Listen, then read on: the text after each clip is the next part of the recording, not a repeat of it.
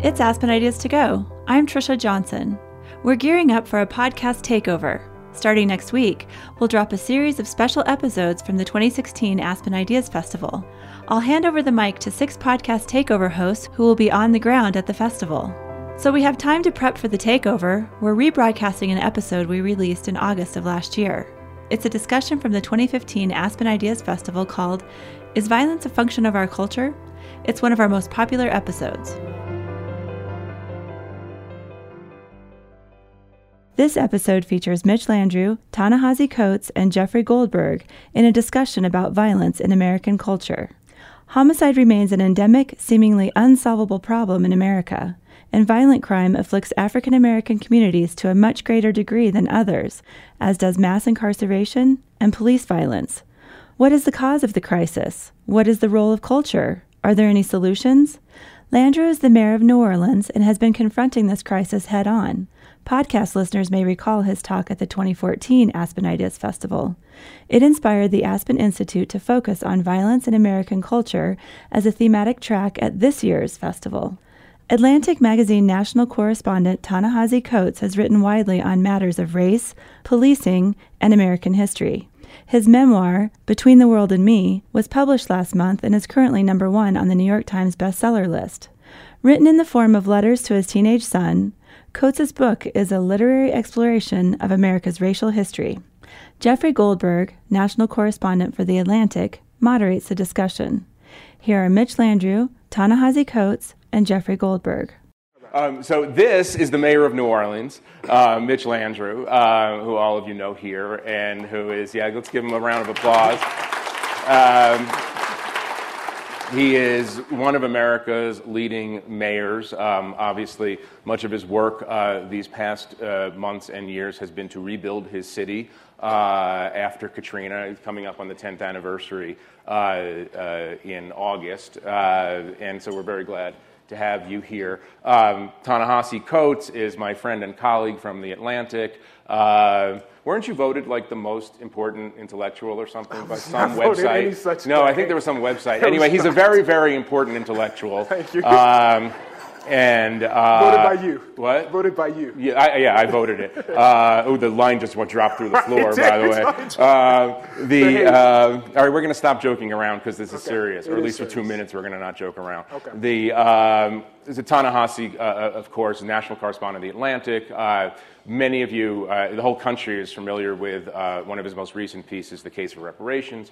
Uh, so, h- how this came about is is is is, is kind of interesting. I've been talking to uh, Mitch. I'm going to call you Mitch, even though you have an official title. Um, it's all right. Uh, I've been talking to Mitch for several months now over a project I'm working on at the Atlantic about uh, about crime in in, in cities, uh, and. I would sometimes come back from New Orleans and, uh, and I would mention to Ta-Nehisi something, and he would, he would have some comment about it, and I would go back to Mitch, and then Mitch would say something to Ta-Nehisi, and I thought, you know, I don't need to be like the Middle East peace negotiator here. I can just have them come directly to Aspen. Through the miracle of Aspen, we can get them on the same stage to have this conversation. The conversation is about some very, very hot button, sensitive issues. Uh, the, the, the, the statistic that um, appalls me and, and horrifies me and makes me interested in, in the work that Mitch is doing, and we're going to turn to you in a second to talk, give a brief overview of the work. Uh, the statistic that, that, that doesn't leave my head is the following. Since 1980, 315,000 African Americans have been murdered in the United States.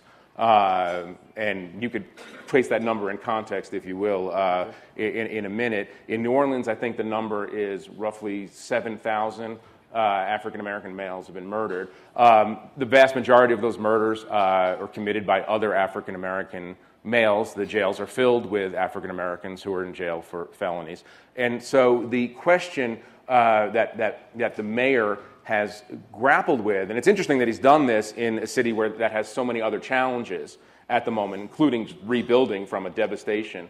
Uh, the, the, the challenge that the mayor has taken on is to figure out a way to end this problem, to end this devastation in certain poor African American communities. So I want to just start, if you can give us a couple of minutes of overview of A, what you're doing, and B, and more important for the purpose of this discussion, why you're doing it, and, and, and, and tell us about the nature of the problem okay. in your analysis of the problem, and then we'll just jump right in. All right, Jeff, thank you. And it's great to finally meet you. Uh, and to Walter and to the whole Aspen family and to Kitty, thank you for programming the issue of violence into the Aspen DNA because it's really important. So let me just see if I can frame this very broadly 40,000, 30,000, and then I'll get down to the ground and I'll try to do it in about three or four minutes. The big frame is that the United States of America is heading in the right direction, that we're actually a safer country than we have been, that racially we're better than we were 50 years ago. Um, but as well as the country is doing, we are leaving a lot of people behind, and we can't be as good as what we want to be or what we aspire to be or what we profess to be if everybody doesn't come with us. And that forces us to have very difficult conversations that include things uh, that always involve race, which are really hard for us because we don't know how to do it well. And so I'll say you can't go around it, you can't go over it, you can't go under it, you got to go through it. And we're having that conversation voluntarily and involuntarily in the country. And in that context comes the destruction of New Orleans. Thank you all so much for helping us stand back up. The city is doing spectacularly well. We have turned ourselves around. We've reconstructed our education system, our healthcare system, all of that stuff that we had to do, we're doing, and you'd be amazed at really how, what position the city's in right now. And Jeff is right, as the mayor, I'm doing all of those things. But what happens to me is that every day, I don't have my phone with me, but I get a text from my police chief, and it's pretty much the same thing every day and I make him do it. Mr. Mayor, I'm sorry to advise you that last night at about 2 o'clock in the morning, shots rang out in Lower 9 in the 7th Ward in Gert Town, Central City. We arrived at the scene. We found a young African American male laying face down on the ground, head blown out. Uh, he was dead on arrival, over and over and over again. So, in the context of what my father told me on the day of my inauguration, he once was the mayor and I was looking for great advice. And I said, Can you tell me how to be the mayor? He said, You own every pothole now. And in that regard, what he was trying to tell me is that I'm responsible for everything in the city. And so as this continued to happen day after day after day after day, I continued to tell my team, this is there's something, something's wrong. What is going on? And then I started to look into this issue. And what I found was startling to me, and it will startle you. Um, but uh, suffice it to say that I made the decision that the city of New Orleans can never be a great place if everybody in the city doesn't come along with us and who are the ones who are being hurt the most, who are the ones who are most marginalized, who are the ones that need the most help. And if lives are important and if black lives matter, and by the way, this is way before that slogan came about, we really ought to be thinking about how many kids are getting killed on the streets of New Orleans pretty much every day. So, because I'm kind of defensive about my city, and I know that we don't live in isolation and we're part of this great United States of America, I kind of started looking around and seeing whether this was just because I was a bad mayor.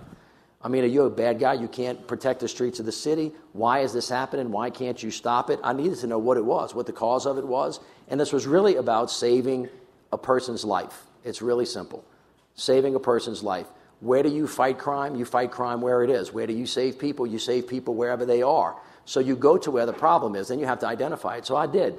And I looked around, and what I found out was since 1980 in the United States of America, 630,000 American citizens have been killed on the streets of America 630,000.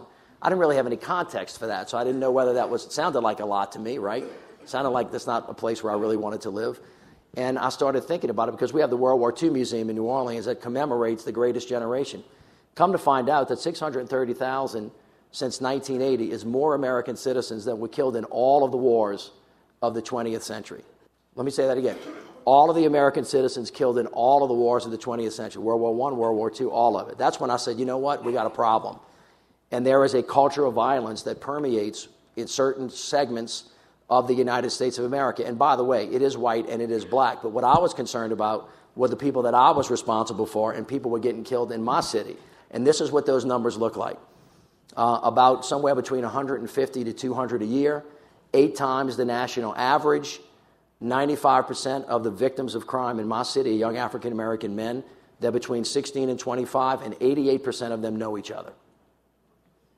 That's my reality as the mayor of the city, and I want to find an answer to that, which led me into this discussion. And the first disagreement that he and I had when we never talked is I have used the phrase a culture of violence that evidently tweaks people's brains.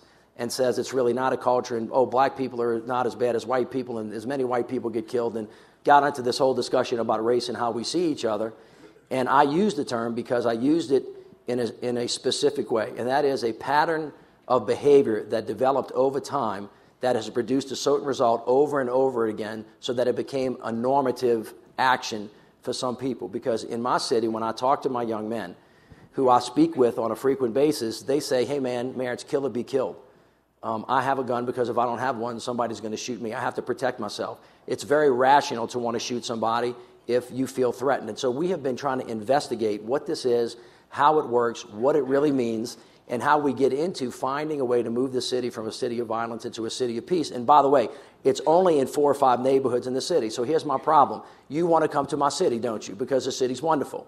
It's a spectacular place. We've got the Essence Festival, the Jazz Festival, and you want to ask me, is your city safe? Somebody asked me that. Is your city safe? Is your city safe? Yeah. It depends.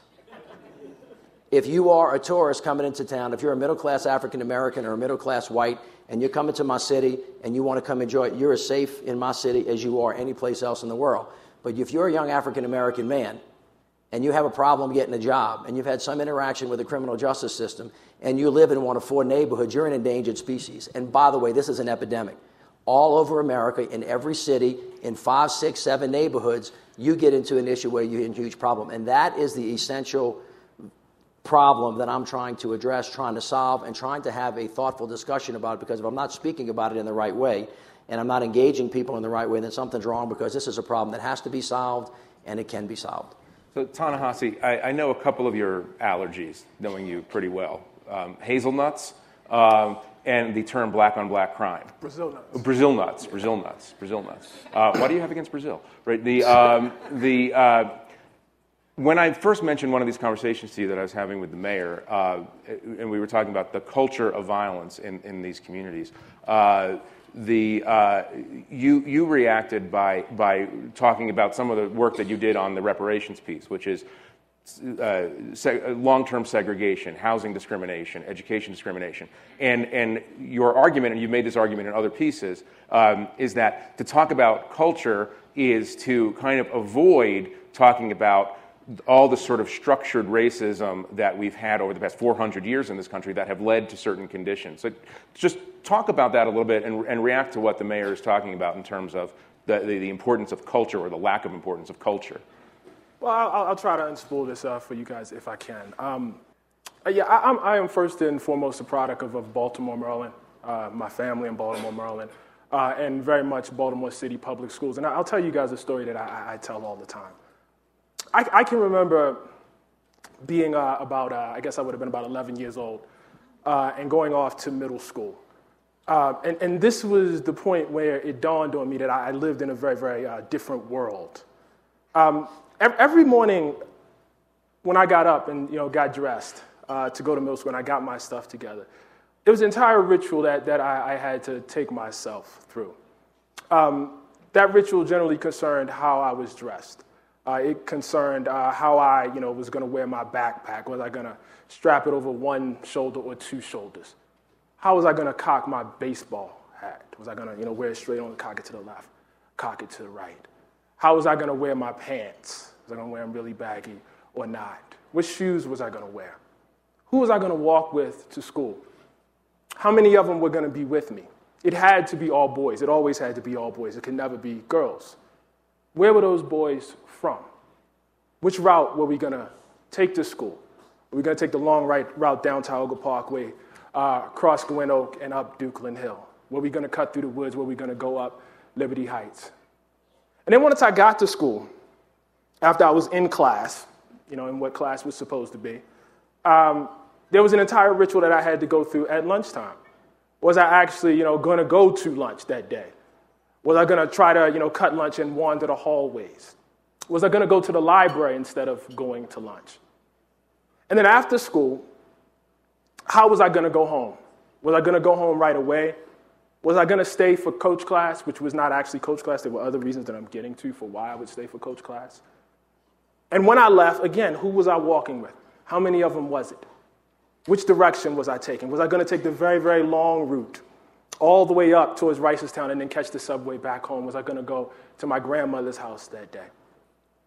Every single one of those decisions was totally uh, committed to the mission of keeping violence from being done to my body. That was the entirety of what all of those rituals were about. I, I say this all the time. As, as a student uh, in Baltimore City Public Schools, particularly right around uh, middle school and going into high school, I would say each day a third of my brain was dedicated to negotiating violence. Um, and I knew this, and I, I, felt like some degree of you know, in, injustice about this, even though I, I couldn't quite articulate why that was. And I knew that, like, uh, when I talked to, you know, my cousins, for instance, who lived in Philadelphia, when I talked to my father's friends who lived in Chicago, who were roughly my age or about my age, they lived under the same sort of situation. They went through the same sort of rituals every day. I knew that my brother, you know, my older brother, for instance, went through the same sort of rituals every day. I knew that my older brother, in fact, you know, as I've talked about before, had a handgun that he had hidden in his bomber jacket in our closet. And at night I would come home and I would, you know, think about all this, you know. And I knew that like the connection between obviously me and my brother and my cousins and all those, you know, young folks I knew in Chicago was that all of us were black. And that for some reason we had very, very similar rituals, even though we were in, you know, different cities. And I suspect if you go to New Orleans about that time, and maybe even today, you would find a similar sort of ritual that young uh, African American males and females also go through to shield themselves against violence. Well, I, I would come home and I would cut on the TV at night and um, I would look at the shows beamed into my house. I would watch Family Ties or The Wonder Years or, you know, whatever was popular at that time, Leave It to Beaver in syndication or whatever. And I was struck by the gulf between the world in which I lived and the world that America projected out to uh, the rest of the world. And so I knew, you know, as an African American, as a member of a minority population, that these sort of rituals that we went through, I think what, what the mayor would call a culture of violence, but I would call a culture of self preservation. Um, I, I, knew that this was particular to me, that this was not the case for the rest of the world. I, I, I don't so much uh, disagree, you know, with the mayor in terms of um, if you live certain places, you develop certain practices.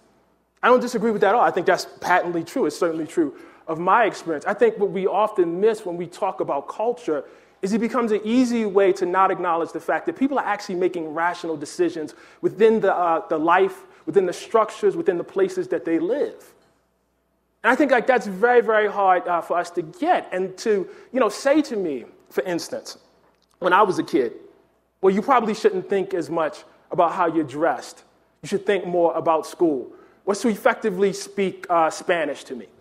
I would not have been able to understand or translate what you were saying because I was concerned with the preservation of my body. If I can't secure my safety, then everything else you're saying to me has no sort of uh, uh, meaning at all. How was that culture created?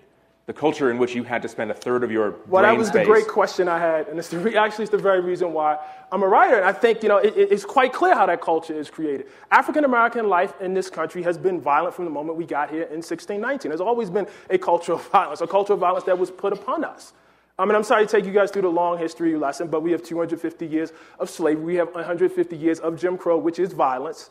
Uh, and during that period, we have redlining to make sure we herd certain people into certain neighborhoods. Uh, we deprive those neighborhoods of resources. We deprive those neighborhoods of jobs. We create what, what you know, people call, what sociologists call criminogenic conditions. And then we're shocked that the murder rate is higher there. Why are you shocked? Who's shocked by this? Why wouldn't the murder rate be? I mean, that, that stat you gave at the beginning was certainly horrifying. But it's also to be expected if you render an honest you know, reading of American history. I, I don't it horrifies me, but it doesn't necessarily, you know, shock me. And just I just want to, you know, close this out by getting back to your question about black on black crime. I, I, object to that phrase not because I object to the numbers or I think the numbers are cooked up or anything like that. People tend to kill who they live around. Period. That's just true for if you study violence, that's just true of, of anything. I don't know. I mean, you're talking about the most segregated population in America through the vast majority of the 20th century and into the 21st century. I don't know who else would do the killing. But when we use the term black on black crime, we ignore the fact that the fact that black people live in this condition in the first place did not happen by accident. It's a result of policy decisions that we actually made. You want me to respond? I want you to respond to it. we actually have no disagreements. We're stuck on language.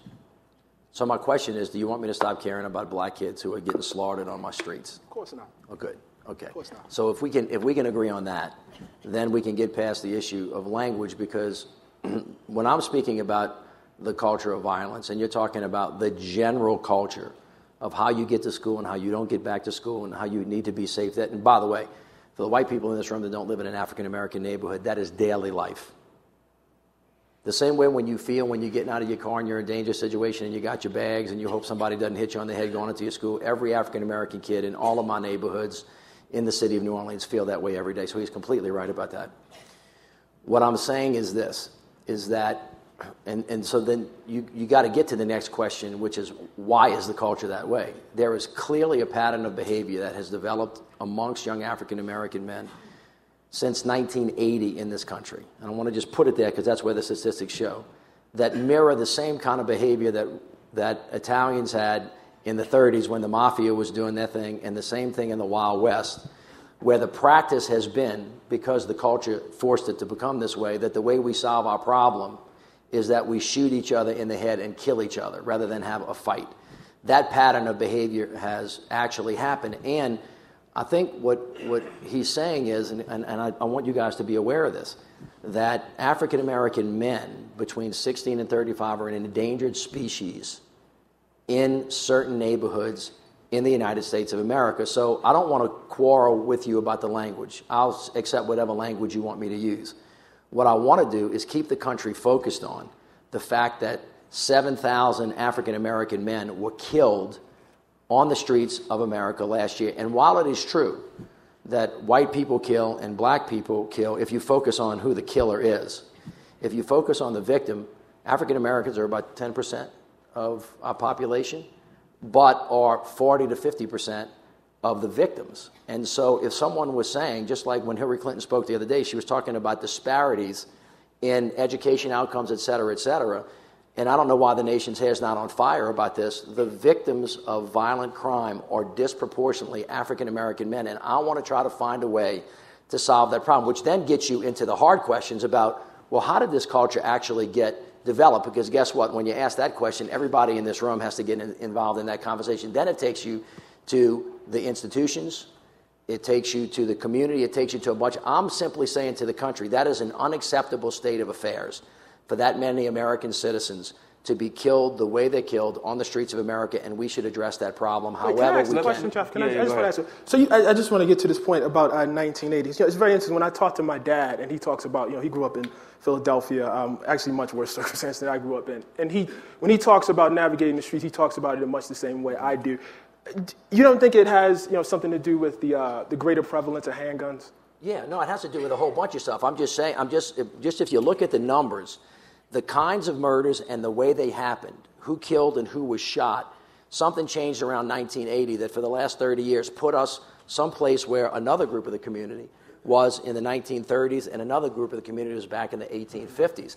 And that cultural pattern of behavior, and the, the, the important question is, why did that happen? Why did it develop? What it was, was it related to? And can we go back and find the root cause and decide to change it? If really, and this is going to be a little bit tough, if Black Lives Matter, so, in my view, Baltimore, Ferguson was about whether the criminal justice system treated African Americans equally and consequently as valuable as white lives.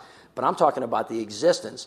Nobody's really talking about the deaths Let of young African American men on the streets let of me America that live in neighborhoods that nobody ever goes to, including middle class African Americans and middle class whites. Let me ask you this, because we've talked about this, and I've, I've watched you in action on this, and you get pissed off at middle class African American communities, and you get pissed off at, at, at, at whites for, for valuing black lives differently. And this is, I, I, I don't want to put words in, I don't want to put your argument back in your mouth, but, but you have asked the question publicly in your city why aren't there demonstrations and mass rallies of Black Lives Matter when it is uh, young African Americans killing young African Americans as opposing the police? I So talk about again, that feeling, and I want Ta-Nehisi to forgive me if. I'm using the wrong language, and, and you can cure my, my language.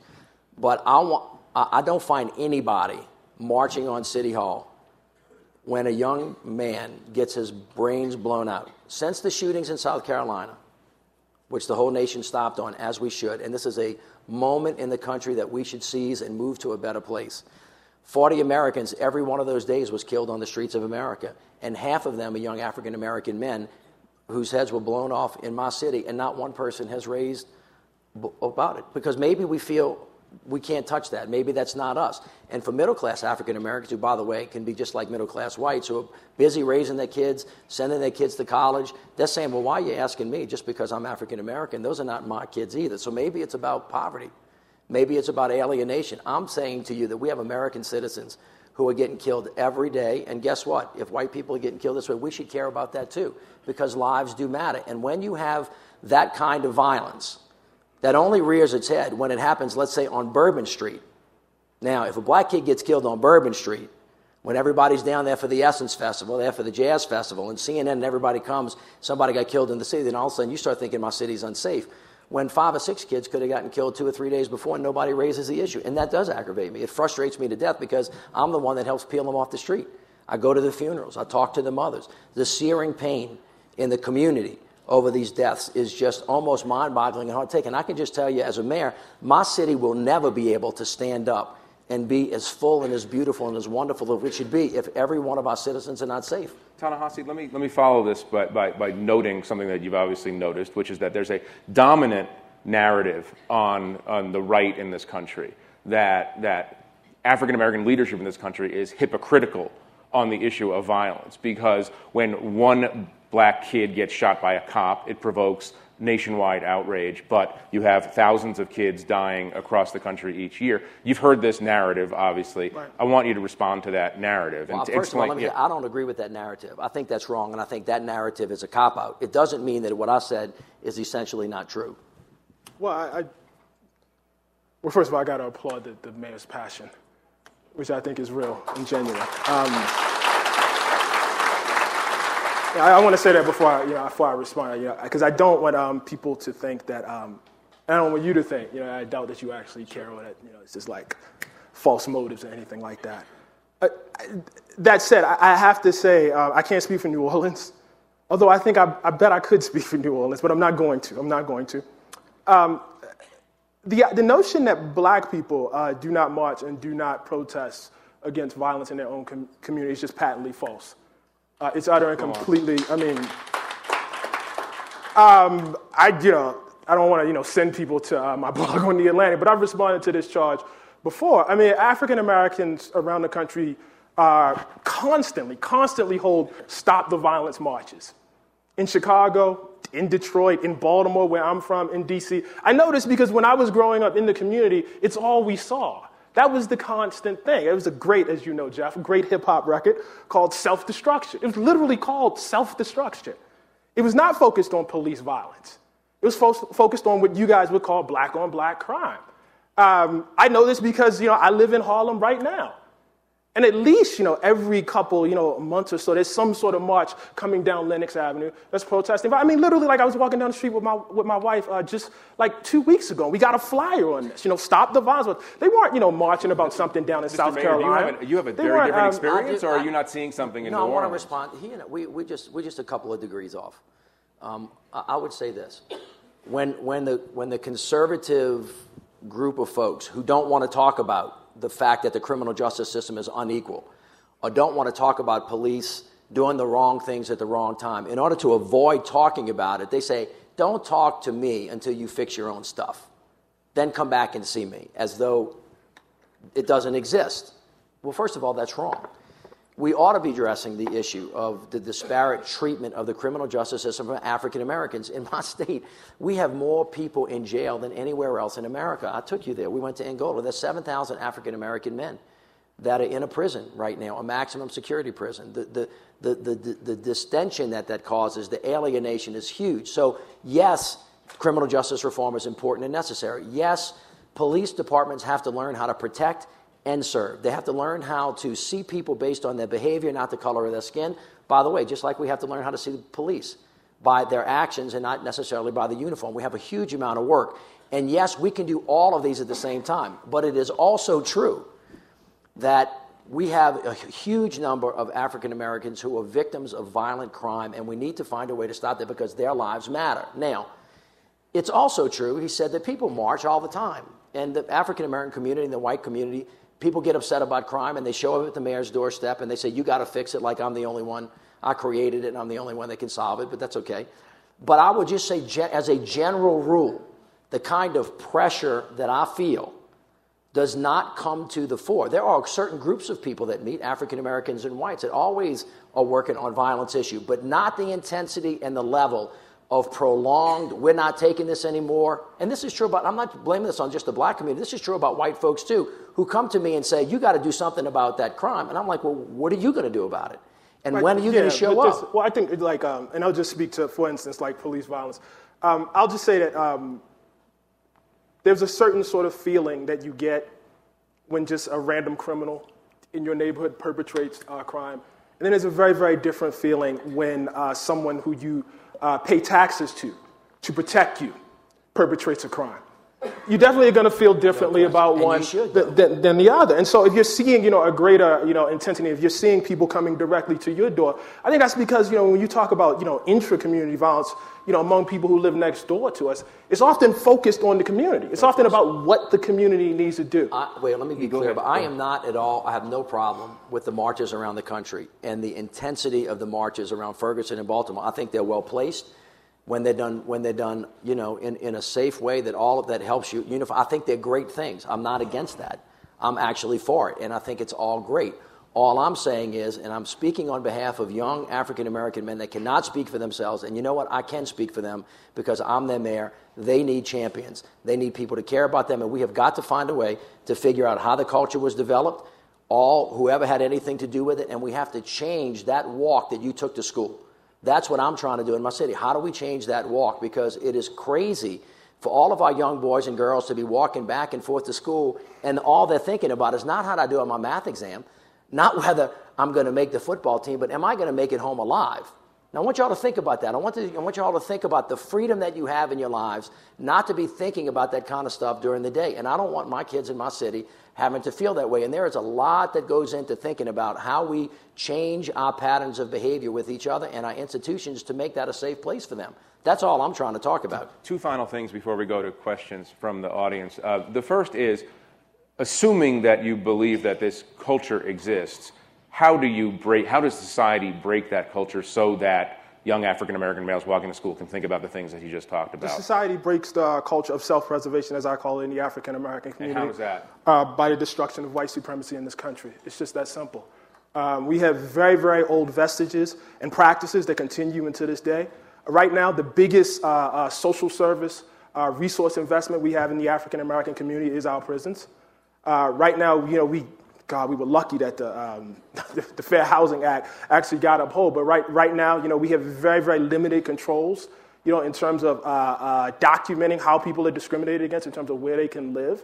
Uh, we have almost no sort of real survey data outside of academia in terms of job discrimination and things like that. We have to start taking the structural forces that got us here seriously. And I just, I, I, have, I have to say this. I'm sorry, Jeff. I don't mean to take too much time. No, no, but no. I think like there's a, a, a, a, problem here where we're talking about uh, the violence of the police and the violence that happens in the community as though they're two sort of mutually opposed things. What I'm trying to say is they actually are the same thing.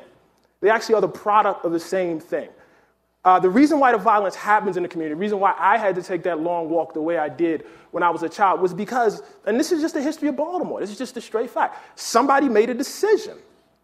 The people of Baltimore made a decision, the federal government made a decision that certain people were going to live in certain communities and they were going to have more investment than other people. That's a policy decision. Just like uh, it was a policy decision that we made that Freddie Gray, when he makes eye contact with a police officer and decides to run it, he can be arrested for that. That's a policy decision. But let me ask They're you, actually part of the let, same thing. Let me ask thing. you this, and then I want the mayor to respond, and then we'll go to questions. But, but so you're sitting with a, a mayor of, of a city who has is term limited. You got three more years in your term. The, the, as effective as as he is, thank goodness it's a lot, or thank goodness it's a little. Thank goodness it's almost over. Oh, all right. Uh, as effective as he is, as well-meaning as he is, he's not changing structural racism in the United States of America. Right. Uh, and, and so, what would you say to him to, in the next three years? What can you do within the confines of your city to actually make life better for African American males? I mean, I'm, I'm, it's Right, a right. practical question. Then I want you to answer that question yourself. But the, the practical question is, he's not going to he's not going to end white supremacy. Right. He can be a part of it, though. He can, be- well, he is a part of it, I think. But Yeah. but go to that. Well, well the first thing I would say is I've never been to New Orleans.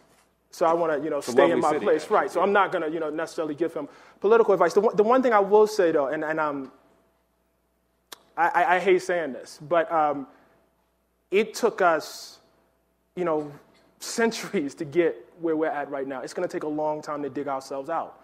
Uh, you're right. He can't do it. In the, Mr. Landrieu can't do it in three years. You know, it probably will be a succession of mayors. You know, um, I, I am highly skeptical. You know, and I, and I hate saying this. I don't mean any disrespect. You know, but I'm highly skeptical that within you know one or two mayoral terms, I don't know how long they give you guys down there.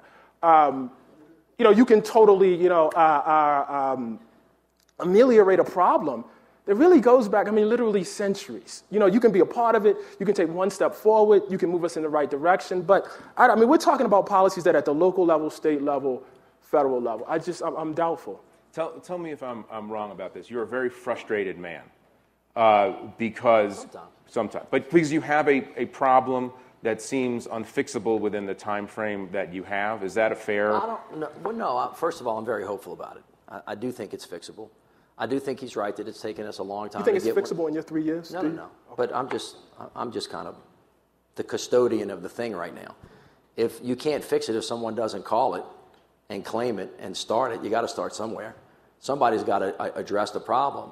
And by the way, this is all, you see, I think sometimes people get really defensive when you say black on black crime. Oh, you're blaming us for the crime. I'm talking about the victims right? Because everybody gets into whose fault it is right away and why are you blaming me and what's my role in it. I tell people this about race and history.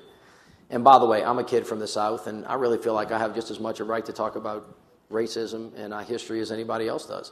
And I think it's important that we all own this in a special way because we didn't all come to it in the same way. But I would say this so that we don't get into the history of whose fault it was.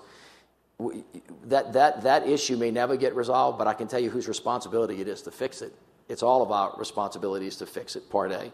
Part B, you have to start someplace. I have started a conversation.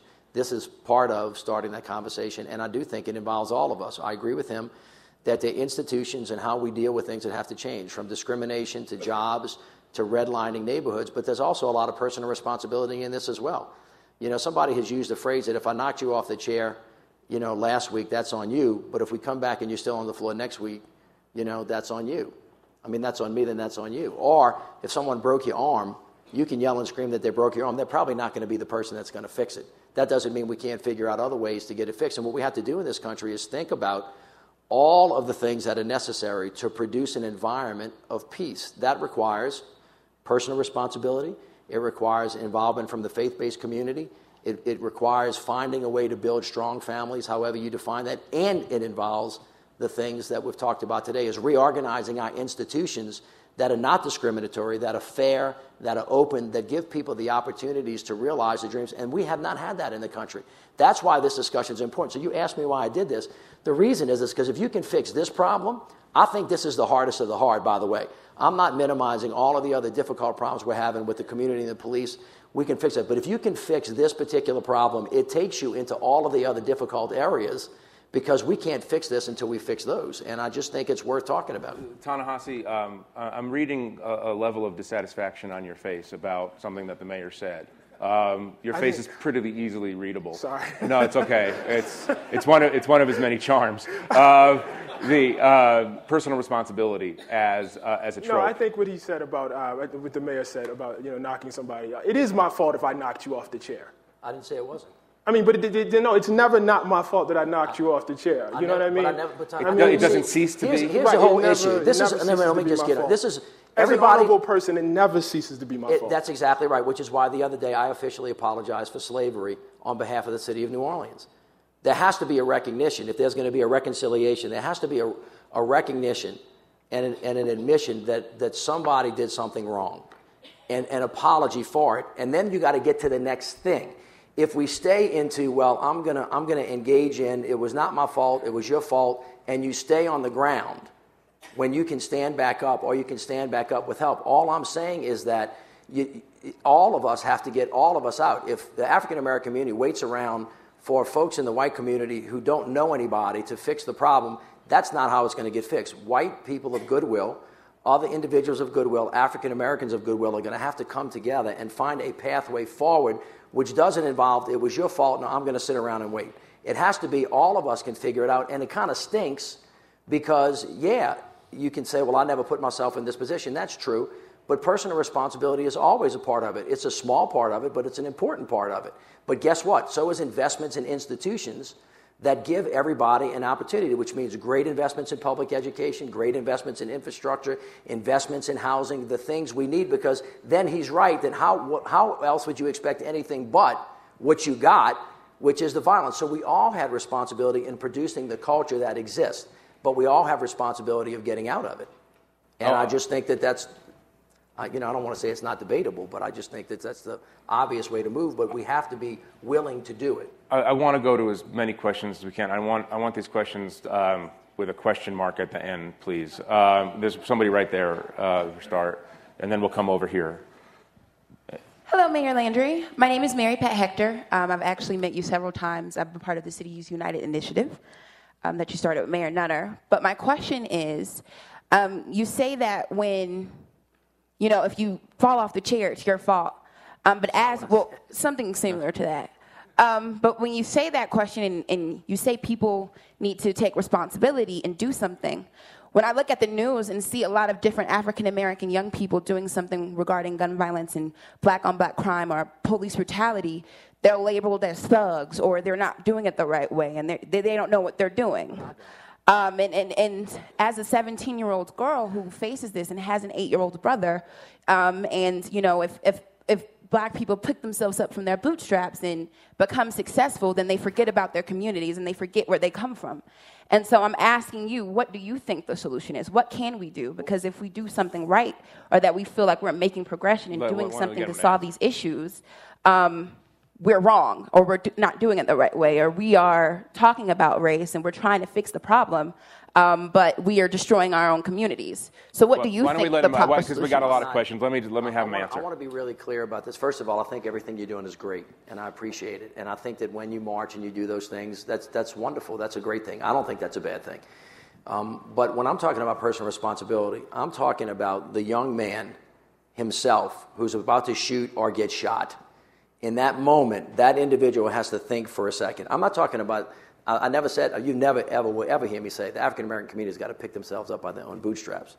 That's a complete punt and a fake and completely wrong. We in America have an obligation to stand up all American citizens and not just say, that's on you. That's completely wrong. But that's, I've never said that. And it's just interesting because I'm finding that when I say things and what people hear are really completely different things, and they hear it from the position that they're in, which is why the, uh, the, whole thing about somebody. Yeah, what I am saying is this. I just want to get clear. Is if that. if is, is this is a chair? Yeah, the chair. If I if you're sitting on a chair and I knock you off of the chair, that's my fault and that's on me. Now, normally, what's that person going to do? They're going to walk away and they're going to leave.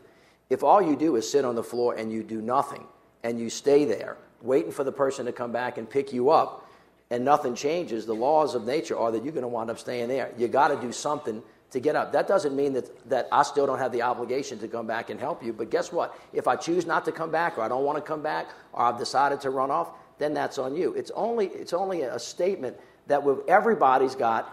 You're saying it's a cruel game. world, it's, and, and nobody's going to help you and at a certain the, point. If the folks don't Is come back and help you, who for some reason didn't like you because they pushed you off the chair first, and all you do is sit there and wait for them to decide that they're going to have a transformation, there is something you can do to help yourself. It doesn't obviate the fact that the person made a mistake or that they were wrong or that they owe you. The question is now, well, how do you get up and keep moving? And guess what? There are other folks that will come back and help. That gets you into the institutional issue. That's the only point. It's not a, it's not an either or. For us, it's a both and. I had a mic out there. Um, was that you? Yeah, yeah, you have the mic. Hi, Ta-Nehisi. I think you're the greatest. I follow you. In addition to structural changes, which take time. I think Jeff asked this, but I didn't really hear anything specific on a micro level, child to child. What do you recommend to do? What about the icons in the black American community? Where are they? Do they have a role? Oprah, Jay Z, whoever the kids relate to, can they do more in a very overt way? Um, I think on a micro level, uh, I think um, black folks are doing about as much as any human being would be doing in the position that we're in right now. I think black folks are doing just fine. You know, um, it is never far, and I, I, just, I just disagree with this. I, I disagree with the notion, um, with the idea that black people or any significant population of black people are sitting on the floor, having been knocked off a chair, and just waiting around. I don't think that's actually what's happening.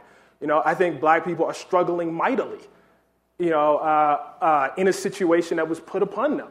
Uh, the people who have lapsed, I just, I hate repeating this to you guys. I hate saying, I don't want to have this conversation with folks, but these are the facts. The people who have lapsed in terms of their debt to African Americans as citizens is us as a society and as a government. I mean, that, that's just the fact. There's never been any, there's no history of a lack of responsibility among black folks. Listen, we, we live in a country where the greatest, I, I don't know what, I guess you would say, you know, patron saint in our country is a man who got shot in the head for standing up for this idea of being nonviolent and being hopeful in terms of our relationship towards white people. I just saw two weeks ago a community of black people where a gentleman came into the church, pretended to be there, you know, to worship and to want to be a part of the community. They welcomed him in, and he shot them down in cold blood. And when he did this, he was well within a tradition and within a lineage of doing such things to black people. And to see those folks within days go into a courtroom and say, We forgive you. We forgive you. Now, I, I see the Confederate flag came down. I'm, I'm, I'm happy about that. But what I'm saying is, there's no lack of effort on behalf of black people. That's an effort right there. You know what I mean? To cease to, after that, Wait, to respond in that on, way, that's effort. Wait, There's no lack of effort on our part. Let, let me give, let me give Mitch time to respond, and then I got one more question. See, I, I, did, I did not say, nor did I try to intimate that the black community is sitting on the ground doing nothing. That is not what I said, and that's not what I intimated. I wouldn't be working on this if I thought that is what the issue is. There are lots of people, black and white, that are working on this issue. I simply say to you the fact that there are hundreds of young African Americans being killed on the streets of the city of New Orleans and across America.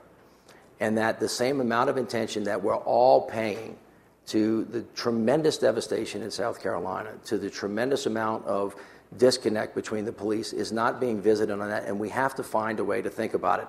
I'm simply saying, just as a matter of course, on a personal level, that if we keep waiting on people who don't think like us, or don't look like us, or don't like us to show up and help, and that's all we're waiting on, we, it's all a part of us coming together. I don't think that the country is as keyed into the issue of the number of African American victims. I think, that it, I think that's a worthy thing to be thinking about. The message that I'm getting is hey, man, leave that alone. Go worry about all the other things running the city, and because it's just an interesting thing, and we can't get to how are we going to save these young men. I think that's a worthy and noble thing to be thinking about, don't you? So let's find a way to do that, rather than saying to people, "Well, you don't understand," and and having all. Let's let's figure out as a country that we want to save the lives of young African American men and figure out how to do it and how to talk in a way that gets us into a positive place so that we can find specific things that all of us can do on the ground on a personal level not necessarily on the black community or the white community, but all of us together. My name is uh, Tina Walls. Uh, my sister is one of the Little Rock Nine. And um, that's important only because it's about taking action. Correct. Action has always been taken by our community. Uh, I participate in a women's group, an African American women's group, that has adopted a school in the Denver Public Schools that's primarily African American, free and reduced lunch. We are working in our community. But my question is this In the 10 years post Katrina, what kind of systemic change has occurred in the public school system and in the ability of those without access in the past to get jobs? Com- combination of a lot of things. First of all, you know that after Katrina, 500,000 homes were hurt, 250,000 were destroyed. The city was just basically on its back. We have been in the midst right now of rebuilding housing in every neighborhood uh, in the city of New Orleans. Some neighborhoods are coming back slower than others. Um, poor neighborhoods are coming back slower, and you see that. But those are being reconstructed. The entire school system, we're building $1.8 billion of new construction to give our kids in the city most of whom are African American, 21st century, knowledge based, physically good schools, and good teachers. And in the healthcare delivery system, we've moved from having a centralized bureaucracy where mamas had to go sit for 13 hours in the emergency room to get the baby's ears checked to 88 primary health care clinics. And then finally, what I've, i call pathway to prosperity, where 52% of African American men in the city of New Orleans are not working. That is not a sustainable model. It's not moral. It's not just. It doesn't make any sense. And so we're working with anchor institutions to make sure that when they have job openings, they connect to people in the neighborhood and then create job trainings to do those things. So those institutional changes that we talked about, we are doing in the city of New Orleans. I'll just say this: I can only be the mayor for eight years. This has been a historical problem that's gone on for hundreds of years in our country, and we have to take this pivot, this moment, and pivot to the future and recognize that there are institutional barriers to African Americans moving into a place where that culture that we talked about is not developed. And by the way, when I talk about people not showing up at City Hall, I'm not just talking about African Americans, I'm talking about whites. When there's a carjacking in the white community, man, all hell breaks loose. I promise you, lots of people show up, but when it's the murder of a young African American man, nobody's talking.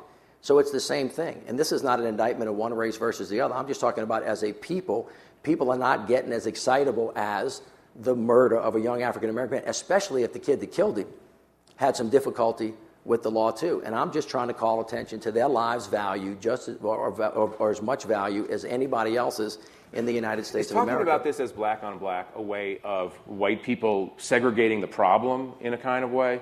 Saying it's, it's over there, well, it doesn't. I think it's obvious that we hear things from the perspective that we're in, and they're triggers to the words that we use. So we all have to get better at it. You don't want the result to be, let's not talk about it, or let's not deal with it, or you go fix your stuff first and then come back and see me later.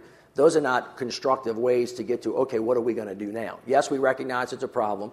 Yes, it's important to us. And what do we all have to do to fix it? That's a better conversation to have rather than, I don't like the words you use and blah, blah, blah. Let's figure out what the right words are if it's important. If this is not important, we can pass it by and you think the country's going to be okay. I just happen not to agree with that. I think this is a seminal problem that we have to deal with. Ta-Nehisi, would you be more comfortable talking about this as a black on black question if we talked about the Waco motorcycle gang shootout as white on white crime? I mean, or, or is it just, does, does putting this in group setting just obscure the essence and the nature of the problem? Well, first of all, I have no, I'm, I'm not uncomfortable talking about it. That's, that's the, I mean, I, not to big up myself, but I wrote an entire book about growing up in Baltimore and my relationship with my dad and violence, which you all can buy. Um, so I'm not, I'm not, I mean, I've, I've spent most of, you know, a great deal of my career. So, but I'm I mean not, the expression and, and sort of No, I think the, I think the, I think the expression is, is in fact inaccurate. I don't think it's insensitive.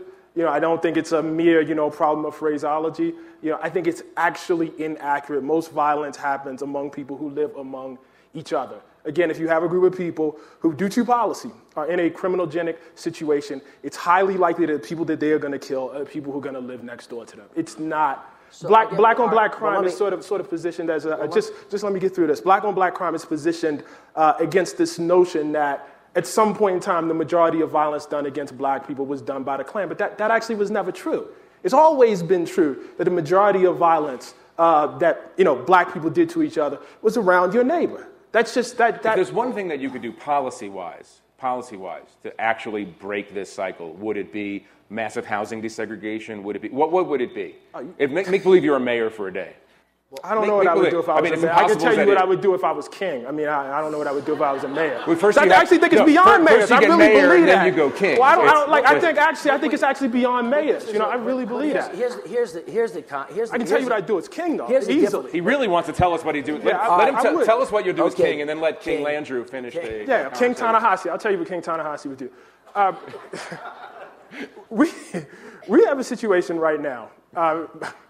Well, I believe the ratio, the incarceration ratio uh, of black to white is something like for every, you know, eight to 10, it's like one, you know, one white person incarcerated. We have the largest, I mean, you guys already noticed, we have the highest incarceration, you know, uh, rate and just raw number in the country. China has about a billion more people.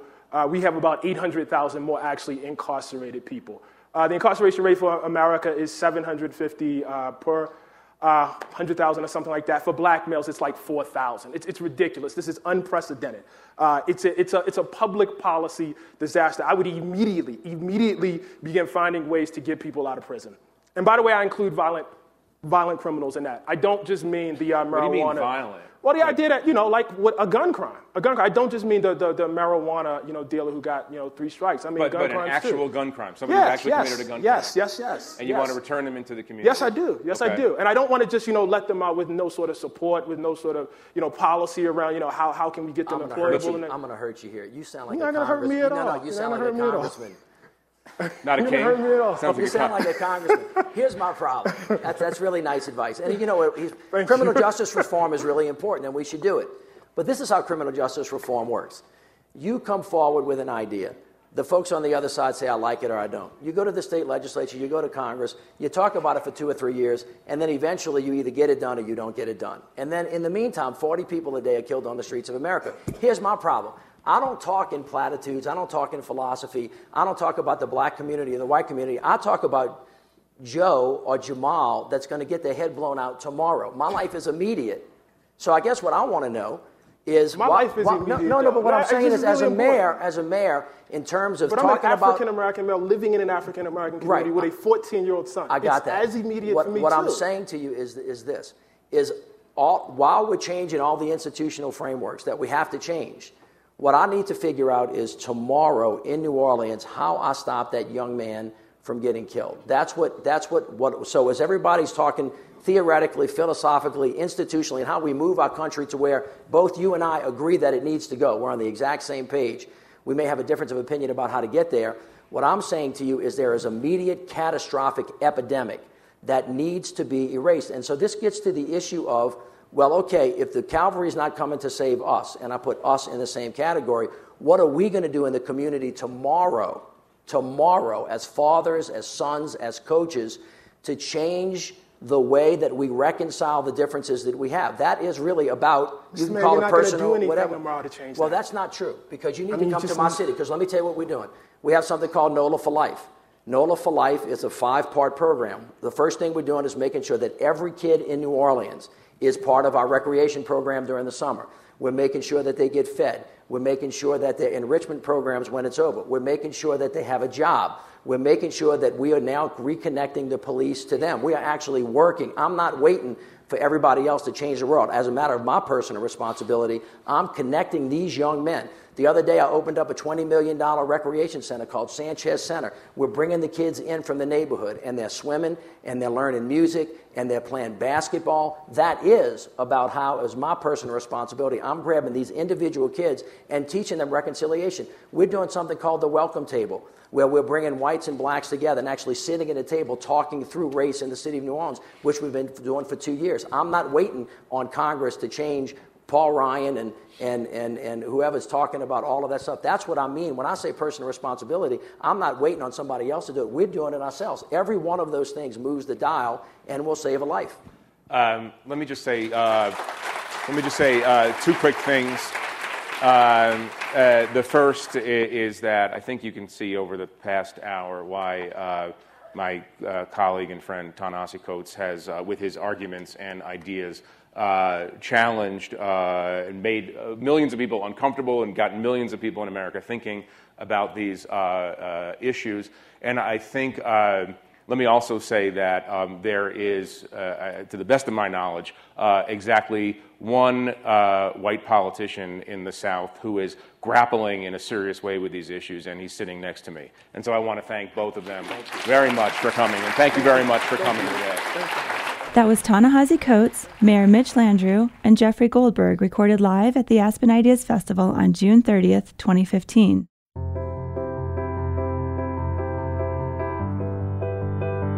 That was a rebroadcast of an episode that was originally released in August of last year.